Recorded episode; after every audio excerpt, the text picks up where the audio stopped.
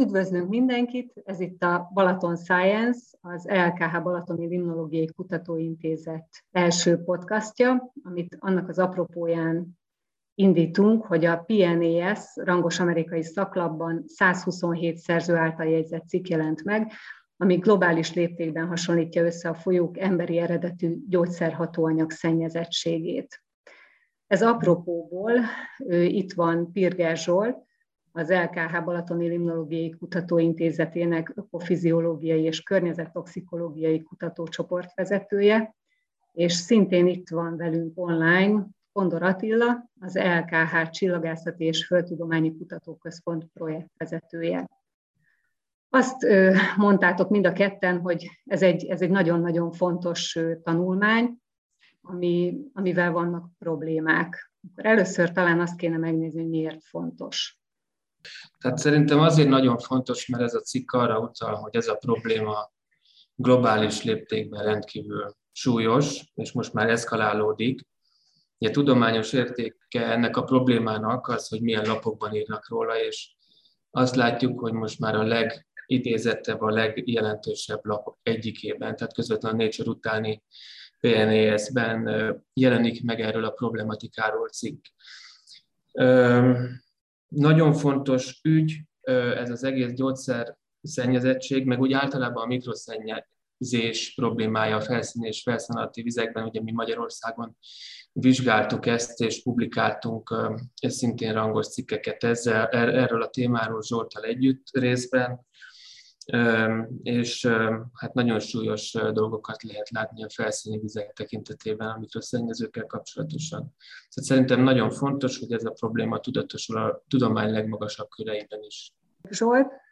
Valóban ugye ez egy globális léptékű felmérés, ahol gyakorlatilag ugye az emberi eredetű gyógyszerhatóanyag maradványokat vizsgálták 258 folyóban, amely ugye a igen szép számú 127 szerző állítása szerint 471,5 millió embernek a úgymond ökológiai hatását próbálja meg reprezentálni ebben a felmérésben, ami gyakorlatilag 137 földrajzi régióban oszlik meg, 104 ország érintett ebben a felmérésben, és mindösszesen ugye a cikk szerint 1052 mintavételi pontról származó vízmintát elemeztek.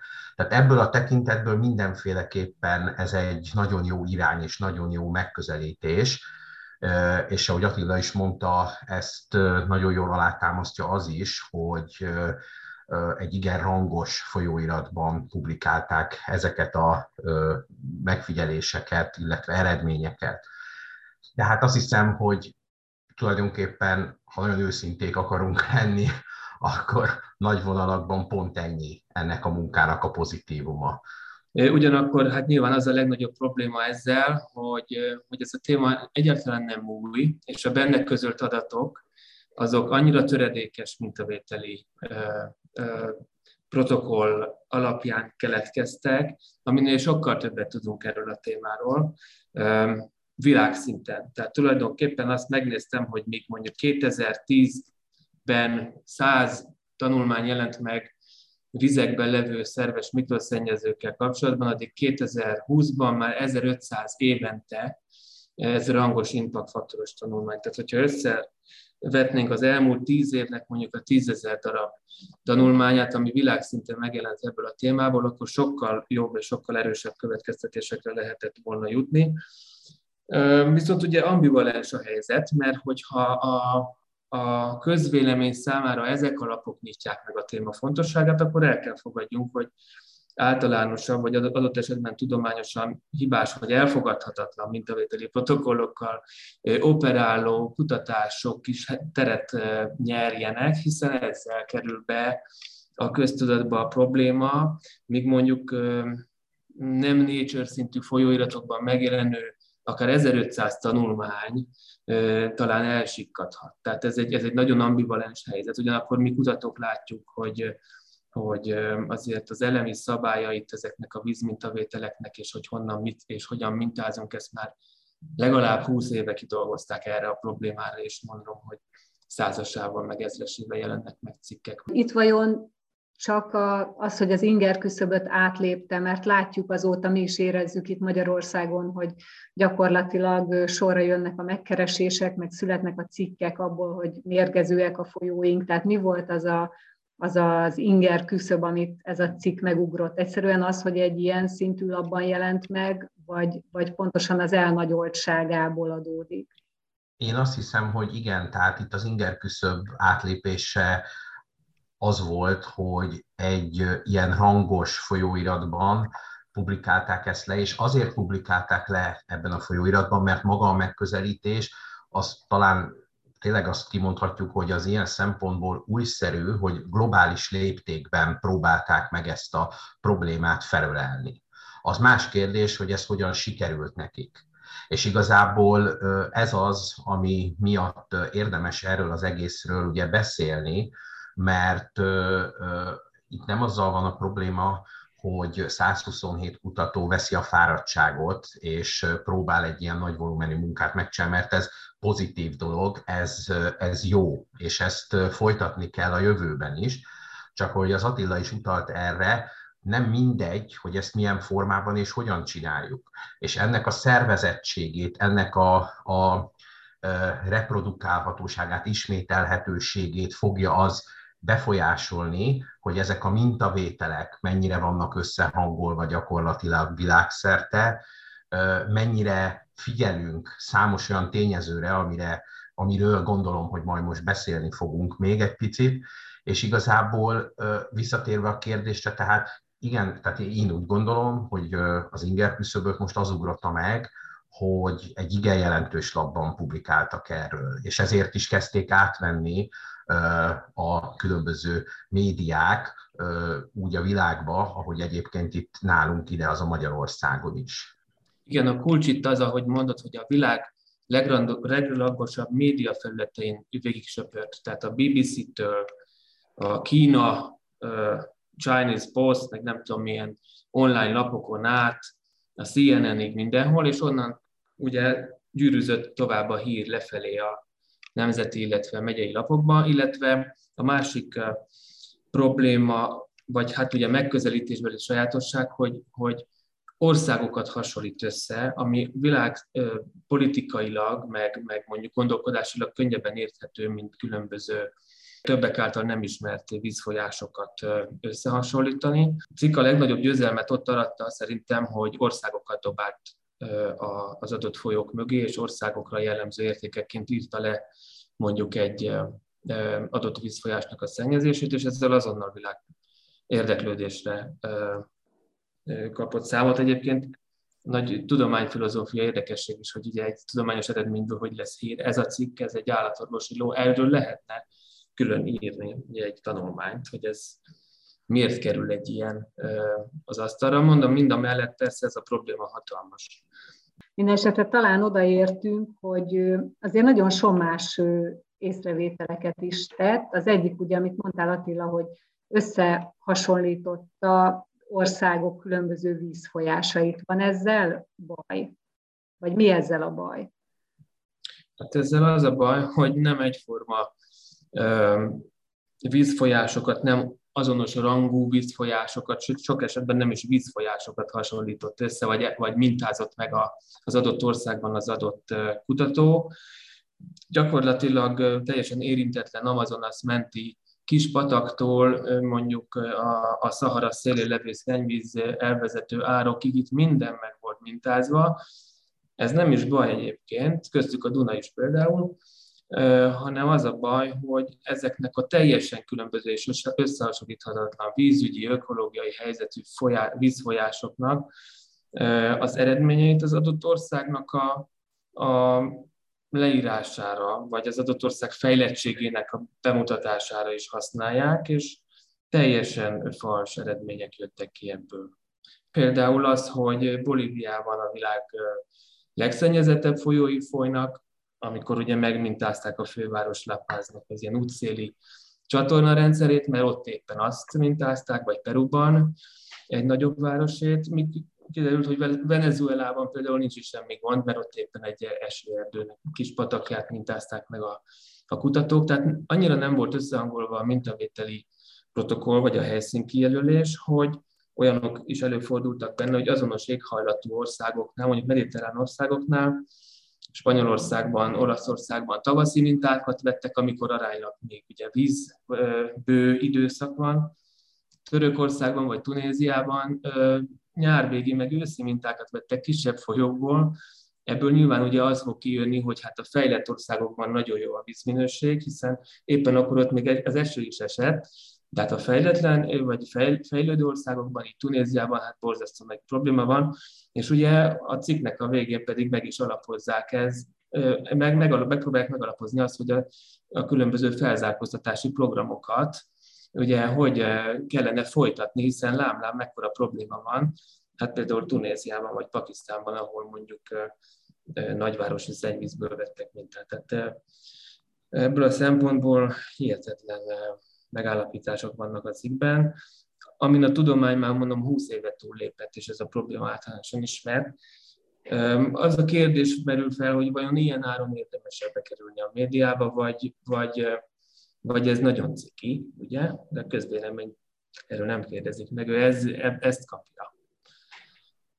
Hát igen, igen, valahol itt van a kutya elásva, mert gyakorlatilag az, amit ugye itt az Attila elkezdett boncolgatni, és mondom most ezt úgy, hogy nem szeretnék bemenni, belemenni itt a mérés technikai bonyodalmakba, de valóban, tehát hogyha ugye nem tudjuk például azt, hogy egy adott vízfolyásnak milyen a vízhozama, pontosabban nincsenek ezek összehangolva, akkor ez nagyon el fogja vinni ugye az eredményeket, és adott esetben akár alátámaszthat olyan megközelítéseket, amik mondjuk egy adott ország szempontjából jók, de semmiféleképpen sem a valós helyzetet tükrözik. Tehát egy ilyen felmérésnél oda kellett volna figyelni arra, hogy a különböző tér és időbeli változókat, éghajlati sajátságokat, vízhozamokat, ezeket azért próbálják egymáshoz közelíteni. Vagy például egy adott országban Ugye mi alapján választották azt a mintavételi pontot, ugye itt az előbb elhangzott, hogy most mondjuk az Amazonasnak egy kevésbé zavart részéről egy víz gazdag periódusban vettek mintát hát miért pont ott vettek mintát? Tehát ugye mindig egy ilyen vízmintavételnek vannak helyi sajátságai, amit adott esetben ugye az adott ott élő kutatók mondjuk valószínűleg tudnak, és ugye ez, ez, ez befolyásolja a mintavételi helynek a kijelölését, az időszaknak a kijelölését, amik persze mind hatással vannak aztán a mért hatóanyagoknak a típusára, illetve azok koncentrációjára. Tehát ez egy nagyon összetett kérdés, de még eszembe jutott az is, hogy ugye például a kokáért, ha már ugye itt a mért hatóanyagok típusát kimondtam. Például nem tudom, hogy hogyan választották ki, igazából számomra ez nem derült ki a kéziratból, hogy ezt a 61 féle hatóanyagot mi alapján célozták. Mert ugye ez is egy érdekes kérdés, hiszen lehet, hogy az adott hatóanyag egy bizonyos országban engedélyezett, egy másik országban ugyanaz a hatóanyag nem engedélyezett, így következésképpen nem is fogják megtalálni. Tehát ugye nem tudom, hogy volt-e például itt olyan szűrés a kísérleti protokollnak a felállítása során, hogy megnézték azt, hogy ennek a 137 földrajzi régiónak, 104 országnak gyakorlatilag mindegyikében ez a 61 féle hatóanyag forgalomban van-e? Engedélyezve. Mondjuk azonos mennyiségben fogyasztják-e? És, és itt jön a másik kérdés, ugye, a, a, a, a lakossági, vagy hát hogy mondjam, a, hát igen, tehát a lakossági hatások, tehát hogy milyen a gyógyszerfogyasztási kultúra, az adott gyógyszereknek a hatóanyag tartalma régiónként hogyan oszlik meg, hiszen lehet egy országban ugyanaz a hatóanyag a tablettában alacsonyabb koncentrációban, illetve lehet magasabb koncentrációban, amely úgy szintén ugye befolyásolni fogja a mért értékeket. Tehát itt, itt rengeteg olyan változó van, amit egy ilyen globális léptékű felmérésnél össze kellene hangolni. De itt is valóban én is megjegyzem még egyszer, hogy ez önmagában nem azt jelenti, hogy ez nem jó irány, mert az irány jó, mert a probléma létezik, csak ezt az egészet egy picit másképp is meg lehetett volna talán közelíteni. Egyébként ez a 61 hatóanyag mennyire fed át azzal a 102 hatóanyaggal, amit egy közös vizsgálatban, a közelmúltban kerestetek. Tehát volt egy közös vizsgálatotok, amiben a, a csapvízben vizsgáltatok különböző gyógyszer hatóanyag jelenlétét, egy kicsit bonyolultabb volt a vizsgálat, de most a, ha erre fókuszálunk, vagy akár a Dunamenti parti szűrésű vízbázisokból mért hatóanyagok mennyire fednek át ezzel a 61-el, amit ők vizsgáltak? Részben átfednek, de ott vannak olyan anyagok, amiket mi nem mértünk, mert egyébként ugye nem titok, hogy ezeket a méréseket részben Tihanyba végezték a mi mintavételeink alapján, de részben átfednek. Ugye mi itt a Csillagászati és Földtudományi Kutatóközpontban 2016-tól egy nagy projekt keretében vizsgáltuk a, tulajdonképpen a budapesti városrégió, Közép-Magyarország gyakorlatilag összes felszíni, aztán felszín alatti vizeinek a gyógyszerszennyezettségét, és valóban 111 hatóanyagot kerestünk. Egy része olyan, amit egyébként ebben a tanulmányban is, amiről beszélünk, kerestek. Amiket egyébként ők kerestek. Itt Magyarországon a Dunát mintázták egyébként egyszer, hogy arra még kicsit értünk, hogy ebben a cikkben minden egyes mintahelyen csak egyszer vettek mintát, na most a leg, hogy mondjam, kezdőbb vízhez értő vízmintákkal foglalkozó szakember is tudja, hogy egy mintavétel nem mintavétel, az semmire, tehát meg kell ismételni a mintát, mintavételt, a mintázást. De minden esetre Budapest térségében a Dunát mintázták meg, és az általunk is vizsgált hatóanyagok koncentrációja abban a februári időszakban, amikről egyébként ők is mintázták a Dunát, ez nagyságrendileg hasonlított. Tehát ez azt jelenti, hogy, hogy tulajdonképpen azért ők jól mérhettek, meg illetve megerősítésként, hogy nagy valószínűséggel mi is jól mértünk, de hát februárban mások a viszonyok, teljesen más lett volna mondjuk egy nagyon kis fizes augusztusi időszakban mintázni. Ugyanakkor azt megtalálták nagyjából, amit mi is megtaláltunk a közös halmazból. Zsolt, egyébként neked erre talán van is jó példát, hogy azért lehet úgy mérni, hogy egészen furcsa következtetésekre jusson az ember, mert itt én két olyan mérésetekre is emlékszem, amit a kutatóintézet végzett, az egyik a Balatonon Zamárdinál, tudatmódosító szereket mértetek. Tehát, hogyha most abból indulunk ki, hogyha ebből messze menő következtetéseket vonnánk le, akkor elég, elég furcsa helyzet állna elő. A, az Amárdi esete, ugye az a Balaton Szand, azt most itt konkrétan talán nem keverném ide ehhez a, ehhez a problémakörhöz. Igazából talán annyiban tartozik az is ide, hogy, hogy mutassa azt, hogy tényleg mennyire befolyásolja a, az adott helyen, adott időben lévő embereknek a viselkedése, száma, a későbbi méréseket, hogy ugye, ha már így említettem, tehát ezt a Balaton Soundot, ugye mi három éven keresztül mintáztuk Balaton Sound előtt, közben és után a Balatont, Zamárditól Siófokig, illetve a Sió csatornát, és hát igen, ugye egyértelműen érezhető volt az a terhelés, az a humán terhelés, ami a Balaton Sound időszaka alatt egy hetében megjelenik, ami körülbelül egy Szeged méretű városnak a lakossága egy hét alatt Zamárdiban és szűk térségében, és igazából ugye itt egyértelműen szépen kirajzolódik, hogy ahogy nő a vendégészakáknak a száma, úgy gyakorlatilag ezzel exponenciálisan nő meg a mérhető hatóanyagoknak a mennyisége, illetve koncentrációja. Tehát igazából egy humán terhelés, tehát például a turizmusnak a hatása, az egyértelműen kimutatható ezekben a mérésekben, és itt akkor megint csak vissza lehet csatolni, amiről az előbb beszéltünk, hogy abszolút nem mindegy, hogy mikor, hol mérnek, hogy, hogy mennyi ugye az a humán hatás. Ugye itt a, a kézirat egyébként kitér arra, hogy, és ezt már talán említettem, hogy 471,5 millió embernek a környezetre gyakorolt hatását próbálják meg ők hát szemléltetni. Na most szerintem ez az egyik olyan legnehezebben értelmezhető és legjobban félrevezető információ a cikkben, ami, amit nagyon-nagyon óvatosan kell kezelni hiszen ez aztán tényleg mindennel összefügg, a, a népsűrűségtől kezdve a, a, a, a GDP-n át a nem tudom még mivel, a, a szennyvíztisztítóknak a fejlettségével, az infrastruktúrával, stb.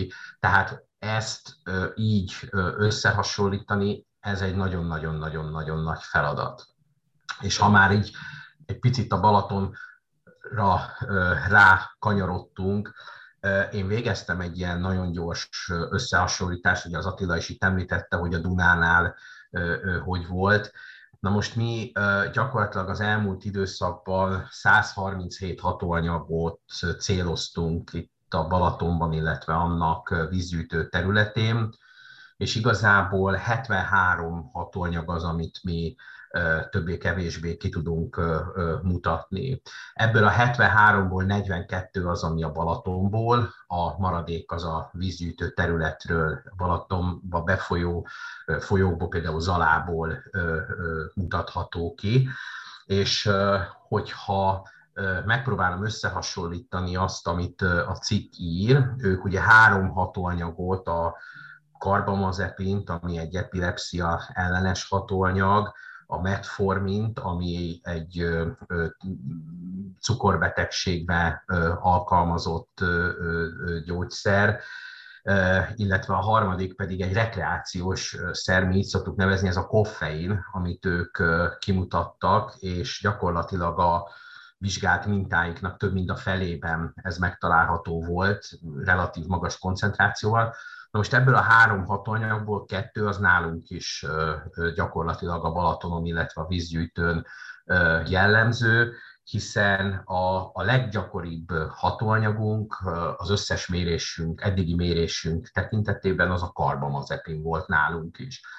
Most, hogy ez miért van így, ennek rengeteg ö, oka van. A karbamazepin egy eléggé ö, stabil ö, vegyület, nagyon jól ellenáll a különböző degradációs folyamatoknak, tehát hogyha ő egyszer bekerült a természetbe, akkor onnan már nagyon nehezen fog eltűnni, illetve a szennyvíztisztítási technológiák során is viszonylag hát nehéz az ő eltávolítása a tisztított szennyvízből, és ugye így visszakerül a felszíni vizekbe.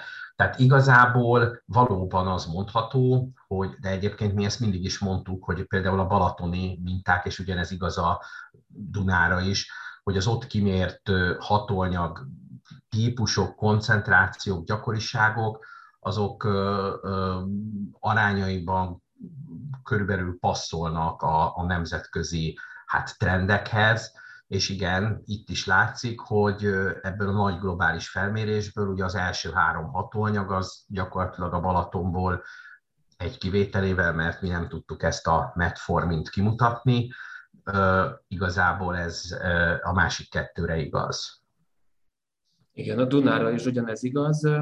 Ugyanakkor például ugye említetted a karbamazepint, ami benne volt a globális felmérés listájában. Én megnéztem például, ez, ez a gyógyszer távol-keleten is engedélyezett, vagy ez a hatóanyag, de jóval kevésbé elterjedt, ezért Taiwan, Kína és Dél-Kelet-Ázsia egyéb kutatásai ott ilyen 1-2 nanogram per liter koncentrációt adnak ki az adott folyóra. Na most, hogyha ezt a karbamazepint hasonlítjuk össze világszinten, akkor azt mondhatnánk, hogy hát mennyire fejlett mondjuk Vietnám, mert ott alig van a patakokban, de hát bezzek Franciaország, ugye, ahol mondjuk két nagyságrendel több van, az fejletlen. Tehát ilyen következtetéseket vonnak le ebből, amiket nagyon-nagyon-nagyon nem szabadna, és ugye amit, ami látszik, hogy ez egy nagyon kényes téma. Tehát mi is, amit láttunk a Dunában, 52 hatóanyag mutatható ki, csapvizekben csak 19, de ha azt mondom, hogy 19, ugye attól megijednek, de ezek rendkívül alacsony koncentrációval igazából azt is mondtam valahol, hogy analitikai érdekességek, hogy benne vannak, de ezt így is kell tálalni. Tehát ezek nem a csapvíz szinten, a felszín alatti vizekben nem kockázatosak, de jelen vannak. A Dunában ugye 52, de kispatakokban, itt a Dunába befolyó kispatakokban már 81-et lehet kimutatni, mert sokkal kisebb a vízhozam, jóval nagyobb a, szennyvíz, a tisztított szennyvíz aránya a befolyó vízből. Bizony a felszíni vizeknél azt látjuk, ugye, hogy a kisebb vízfolyások hálózata rendkívül kockázatos, de nagyon-nagyon óvatosan kell ez, ezzel erről beszélni, hiszen ez a szennyezés egyrészt hullámszerűen jön, ezt még Magyarországon is látjuk, hogy nem mindig állandó a koncentráció, és emiatt nem állandó a kockázat, tehát ezek ugrálnak, változnak. De ha belemérünk egy kényes időszakba egy ilyen patakba, bizony kijöhet az, hogy a kockázat az egekben van, és ugye ez a cikk például arra is azt is alátámasztja, hogy miért, nagyon, miért kell nagyon óvatosan bánni ezzel a témával. Ugye sikerült nekik megmintázniuk egy pakisztáni folyót, ami egyébként a leg, világ legszennyezettebb folyója címet most ez alapján, a tanulmány alapján elnyerte. De hogyha itt a hosszú réti patakot mintázzák mondjuk egy csapadékhiányos időszakban, akkor lehet, hogy ez lett volna a világ legszennyezettebb folyója. De sikerült nekik beletrafálni egy pakisztáni folyóba, és India és Pakisztán össze is veszett, hogy akkor kiszennyezi el ezt a folyót. Tehát nemzetközi problémát generál, amellett, hogy lakossági pánikot okoz, ugye, hogy úristen, mi folyik a környezetünkben, nemzetközi problémákat is kiválthat egy nagyon rosszul alátámasztott tanulmány. Hát azt, azt mondjátok, hogy emberi kockázata nincs ezeknek a kimutatható gyógyszerhatóanyagoknak, gyakorlatilag analitikai érdekesség, azt mondod.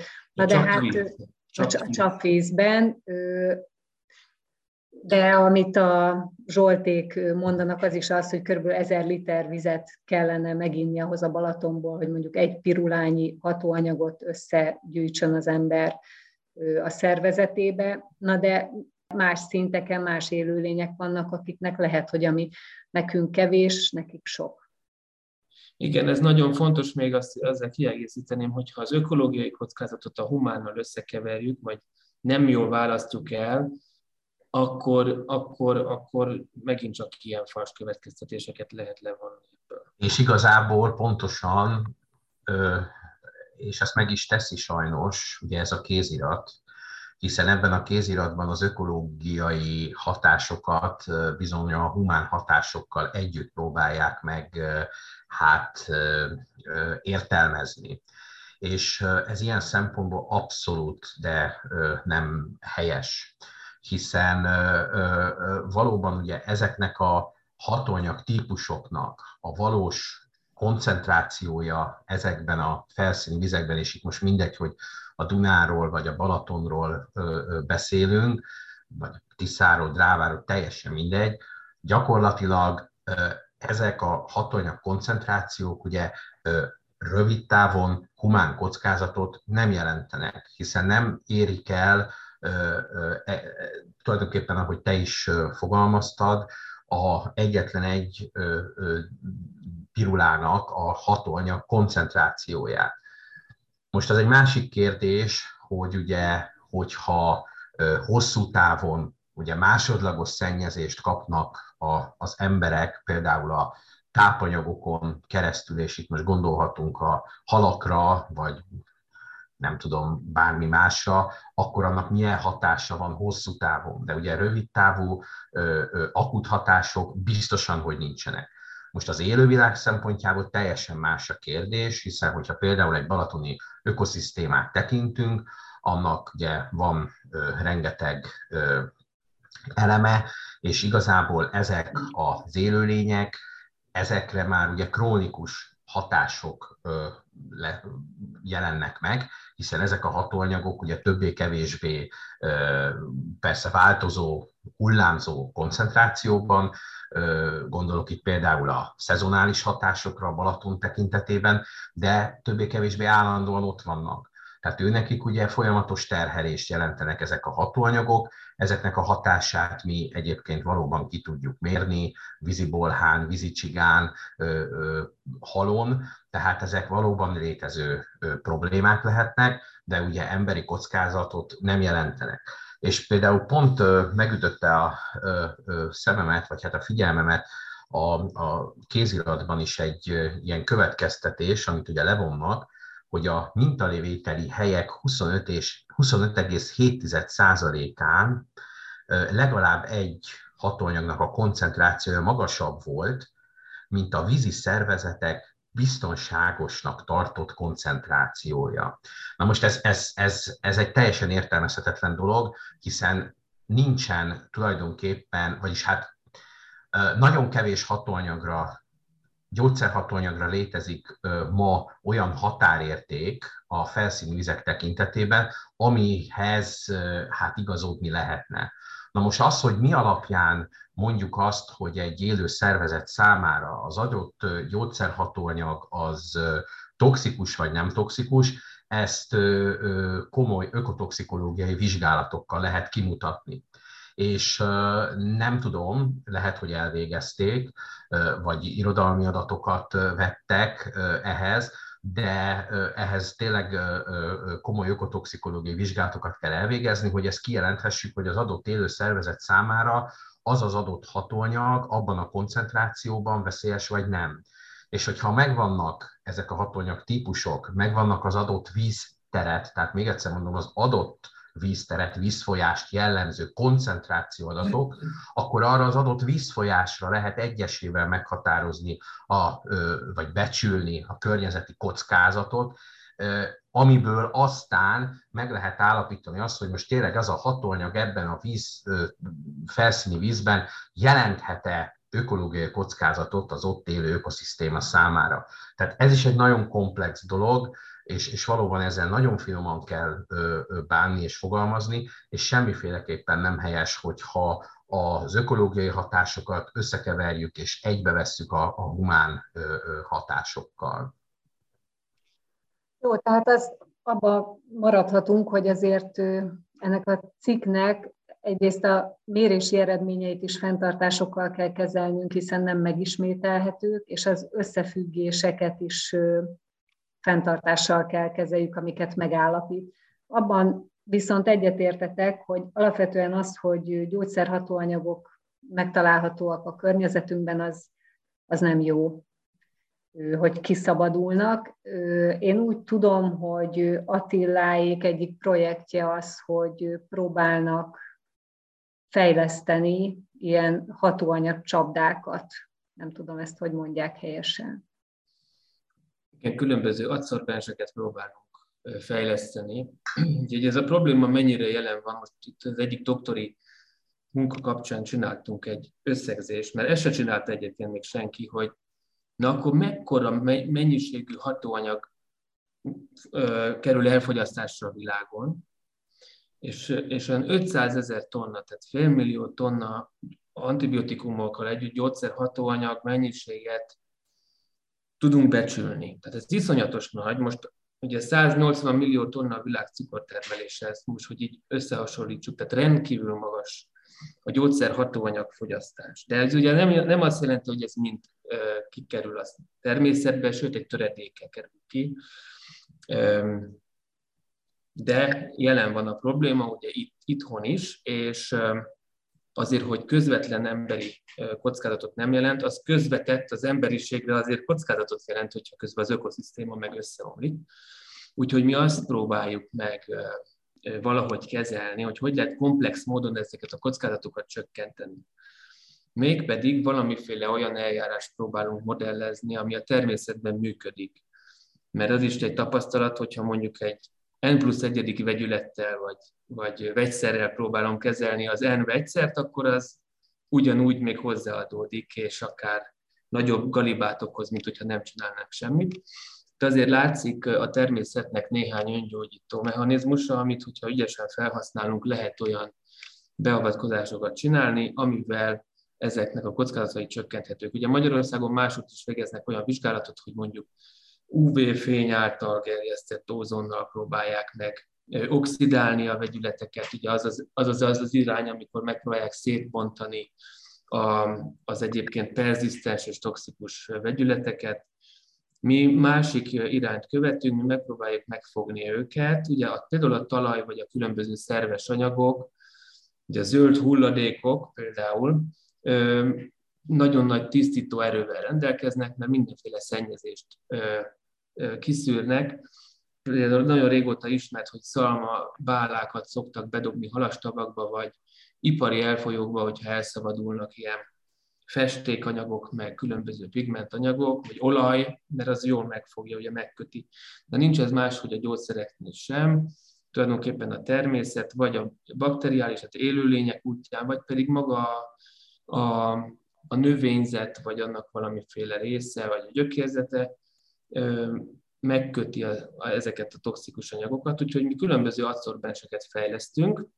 Egyébként ugye az eljárás ismert, hiszen aktív szén szűrőkkel mindenki találkozott, tehát az is megköti a felületén, de mi nem e, szénítjük el ezeket a, ezeket a zöld hulladékokat, hanem a maga természet adta valójában próbáljuk meg valahogy töltetni, alakítani őket. Nyilván valamiféle átalakításuk azért kell, de korán sem pirolízisről van szó, hanem, hanem egyéb mérsékeltebb, óvatosabb beavatkozásról, és maga az anyag képes megfogni gyógyszermaradványokat. Ugye elsősorban a mediterrán országokban, itt a földközi tenger térségében, tehát Portugáliától Izraelig egyre több helyen foglalkoznak ezek, ezzel az adszorpciós alapú megkötéssel, mivel itt nagyon nagy mennyiségű zöldség és gyümölcsültetvényt öntöznek tisztított szennyvízből, ami, ami, ami elképesztő mennyiségű gyógyszermaradványt tartalmaz, mivel a szennyvíz tisztítók ezeket a toxikus vegyületeket, vagy ennek nagy részét nem távolítják el, nem, nem arra vannak tervezve, hogy ezeket eltávolítsák a vízből. Így nagyon-nagyon sok mediterrán növénynek a maradékára, hulladékára, készültek már vizsgálatok, a szőlőtől az olajbogyónk át a mondjuk a paratölgy, parafa kéregig, hogy azoknak a hulladékoknak a felhasználásával milyen adszorciós tölteteket lehet készíteni. Mi itt megpróbálunk így a, egy kicsit a mérsékelt égő növényeinek, meg mezőgazdasági terményeinek megfelelő alapanyagokból készíteni ilyeneket, különböző fűrészporokból, szalmákból, összerakni. Ugye egy ilyet már be is adtunk egy ilyen előkészítés szabadalomra is. Ezek az anyagok nagyon nagy százalékban megkötik a leggyakoribb gyógyszermaradványokat, az antibiotikumokat, fájdalomcsillapítókat, hormonmaradványokat is a felületükön. Ugye a probléma még azt, amit le kell küzdeni, nyilván ez a megoldás sem kerek még teljesen, akkor már a piacon lennénk vele, hogy ha megkötötte ez a közeg, ugye akkor utána mit csinálunk vele. Most különböző irányokban próbálunk azért ebben is fejlődni, meg fejleszteni, de itt valóban a CFK-nak a Budaörsi úti laborját már teljesen áthatotta az adszorpciós kísérletezés rendszere, illetve az ezekhez beszerzett gépek, illetve hát nagyon jelentős, most már ötfős kutatócsapat dolgozik ezen és azt látjuk, hogy a kísérleteink biztatóak. Hát nyilván élesben, amikor naponta több 10 köbméter vizet kell ilyen tölteteken átvezetni, akkor azért az már meghaladja a mi telephelyünknek a, a kapacitását, de csatlakozott a fejlesztési programhoz a, nagy, a Pannon Egyetemnek a Nagykanizsai kampusza, ahol remélhetőleg lesz hely arra, hogy nagy mennyiségű vízzel kísérletezzünk, mert ugye ami jól működik laboratóriumi körülmények között, az nem biztos, hogy jól működik nagyobb mennyiségű vízzel, de dolgozunk rajta, mert valóban azt látjuk, hogy, hogy, hogy ez egy olyan globális probléma, aminek bár ugye nincsen közvetlen humán hatása, de az ökológiai rendszereket azért veszélyezteti, ha nem is öl, ugye ez a toxikus anyag közvetlenül, de de bizonyos fajokat de ezt Zsolt majd jobban tudja, bizonyos fajokra olyan hatással lehet, hogy adott esetben eltűnnek, tehát a fajvarianciát átalakítják, különösebb kisebb vízfolyásokon pedig az invazív fajoknak engedhetnek utat, és ezzel a, a környezetünk degradációjával végső soron a, az emberiség környezetének a degradációja is bekövetkezik. Egyébként az az érdekes, hogy ez utóbbival abszolút egyetért már itthon is mindenki, tehát a szakmán belül ezen nincs vita, hogy ezzel foglalkozni kell, de ugye a szenzációhajház kockázatok bedobálása, mint amit ez a cikk is, amit, amit, amiről beszélgettünk, elkövet, azért ettől nagyon-nagyon óvnék mindenkit, mert a helyén kell kezelni a dolgokat, és az is igaz, hogy jelenleg most nézzünk körül a világba, azért nem ez a elsődleges, legfontosabb problémája az emberiségnek, de, de nagyon fontos helyen van. Tehát a top 10-ben biztos hogy benne. Hát Attiláik adszorbenseken kísérleteznek, azért Zsolt, mondj valamit, légy szíves arról, hogy mit az intézetben, illetve a ti csapatotok pedig konkrétan hatásokat vizsgál. Igen, tehát gyakorlatilag ugye mi ö, olyan modellállatokat használunk, amelyek többé-kevésbé jellemzik itt a Balatont, illetve annak vízgyűjtő területét, ilyen például ugye a nagy mocsári csiga. Ennek a modellállatnak a viselkedését vizsgáljuk, egyet szinten, illetve hogyha látunk az adott hatóanyag kezelés hatására, amelyet ugye kontrollált laboratórium körülmények között végzünk, olyan koncentrációkat alkalmazva, amelyek reprezentatívak a környezetben mért koncentrációkhoz képest, Nos, hogyha tehát látunk ilyen viselkedésbeli változásokat, akkor pedig ugye próbálunk idegrendszeri hálózatok szintjén, idegsejtek szintjén, molekuláris szinteken, és most már génszinten is találni hát erre magyarázatot, hogy igazából miért is képesek ezek a egyébként emberi eredetű hatóanyagok sajnos kedvezőtlen hatásokat gyakorolni, hát ilyen nem célzott élő szervezetek számára, mint a nagy mocsári csiga. Egyébként ezeket az eredményeinket nagyon jól tudjuk publikálni, hiszen ugye nem csak problémát vetünk föl, hogy ezek a gyógyszerhatóanyagok ott vannak a környezetben, ott vannak a természetben, hanem ugye ezt a problémakört tovább visszük, hiszen ezekkel a hatóanyagokkal a környezetet jellemző koncentrációkban végzünk ugye vizsgálatokat, és ezeknek a biológiai relevanciáját is leírjuk és feltüntetjük. És hát remélem, hogy ezzel kapcsolatosan egyre kevesebb ilyen vizsgálatot kell majd végeznünk a jövőbe, de hát sajnos, ahogy Attila is mondja, nem valószínű, hogy errefele tendál a világunk, hiszen ugye a fejlődés az folyamatos, nem áll meg, egyre több és több szintetikus hatóanyagot használunk ugye mindennapjainkba, nagyon pici kitekintés, itt vannak például ugye a mikroműanyagok, ezeket is létrehoztuk, csak még annak nem dolgoztuk ki a technológiáját, hogy hogyan tudjuk ezeket eltávolítani utána az élő világból, környezetből. Most a, a másik, amit felvet, az azért az egyéni felelősség, ami nyilván meghaladja a mi tudományos határainkat. Hát természetesen ez ugye nagyon sok rétű megint ez a felvetés, hiszen gondoljunk csak itt például a felhalmozott otthoni házi patikákra, ugye, amikor igazából felírta az orvos, most nem szedtem be, elrakom, majd később lesz vele valami, aztán öt év múlva tele van a szekrényünk mindenféle gyógyszerekkel, pirulákkal. Én nagyon szkeptikus vagyok abban, hogy ebbe lesz változás, mert ebbe a fogyasztói világban annyira közre vagyunk, vagy, vagy körül vagyunk véve természetes helyett ugye mesterséges anyagokkal.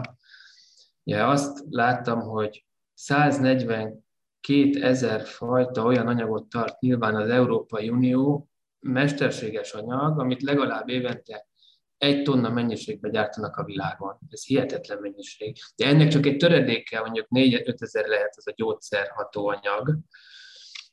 Az összes többi az a kozmetikai szerektől a stabilizátorokig, a festékeken át a, a nem tudom, milyen ipari alapanyagokig terjedő skála, de nagyon közre vagyunk, körül vagyunk ezzel véve. Én szerintem a fogyasztás abszolút csökkentése fogja tudni elhozni ezeknek a, az anyagoknak a fogyasztásának a csökkentését is, tehát um, nehéz elképzelni, hogy mondjuk a, hogy mondjuk a, a növekvő életszínvonal mellett majd kevesebb gyógyszert fogunk fogyasztani.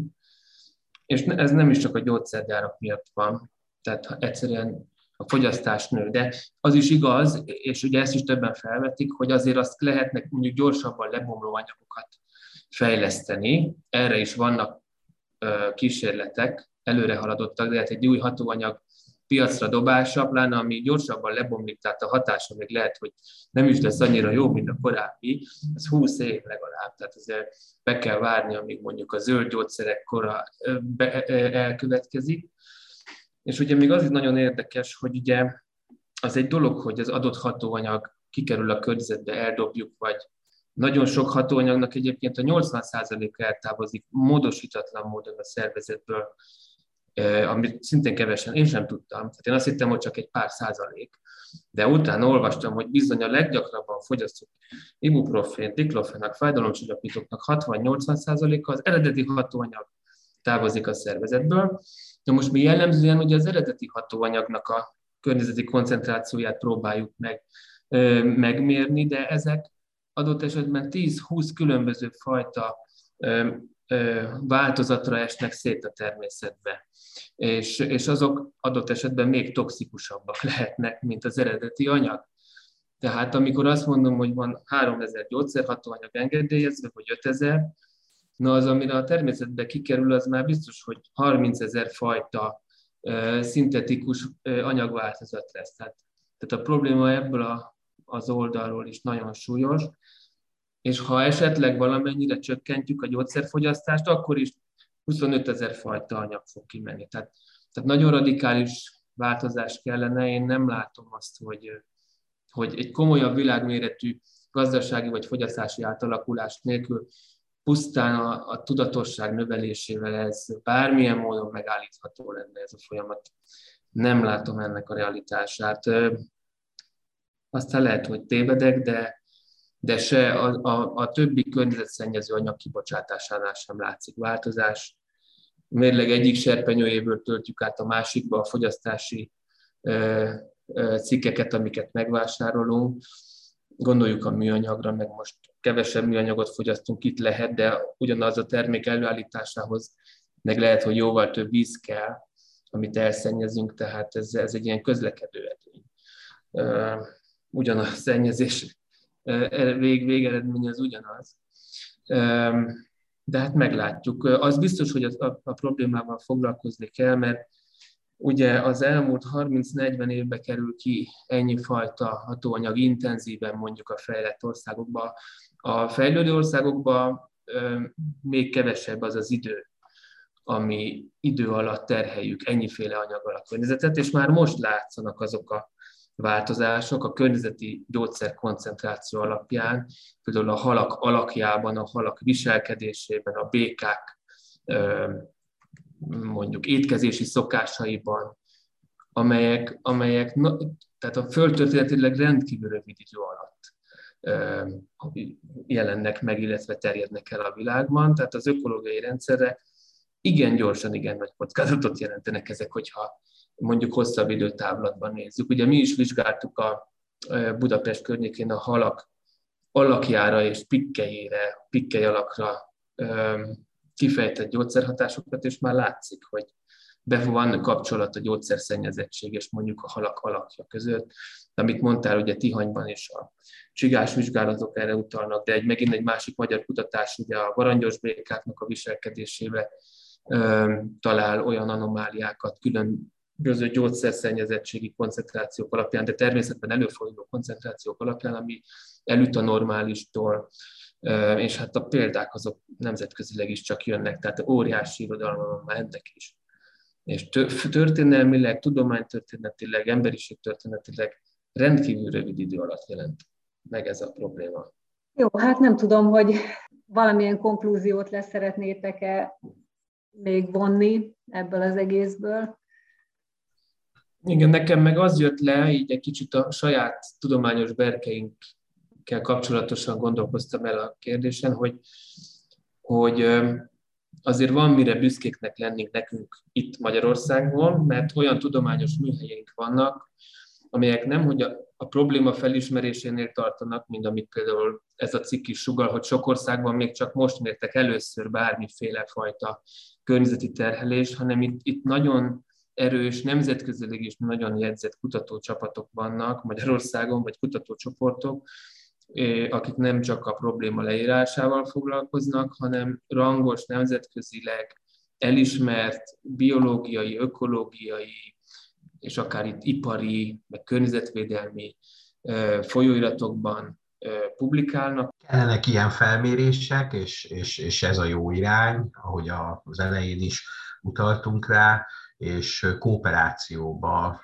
sok kutató bevonásával standardizált mérési metodikákat alkalmazva kell ezeket a gyógyszerhatóanyagokat, vagy bármilyen szennyezési anomáliákat vizsgálni, és noha, ahogy az Attila is említette, ugye nem ez a korunk legégetőbb kérdése, de benne van szerintem is ugye az első tízben, tehát erre igenis, hogy kell adni támogatást az egyes országok kormányainak, globálisan kell erre adni támogatást különböző vízprogramok keretében, hogy mind az analitikai részek, az analitikai felmérések tudjanak standardizált, összehasonlítható és reprodukálható formában megtörténni, hiszen ezek azok az információk, amelyeket ugye megtudunk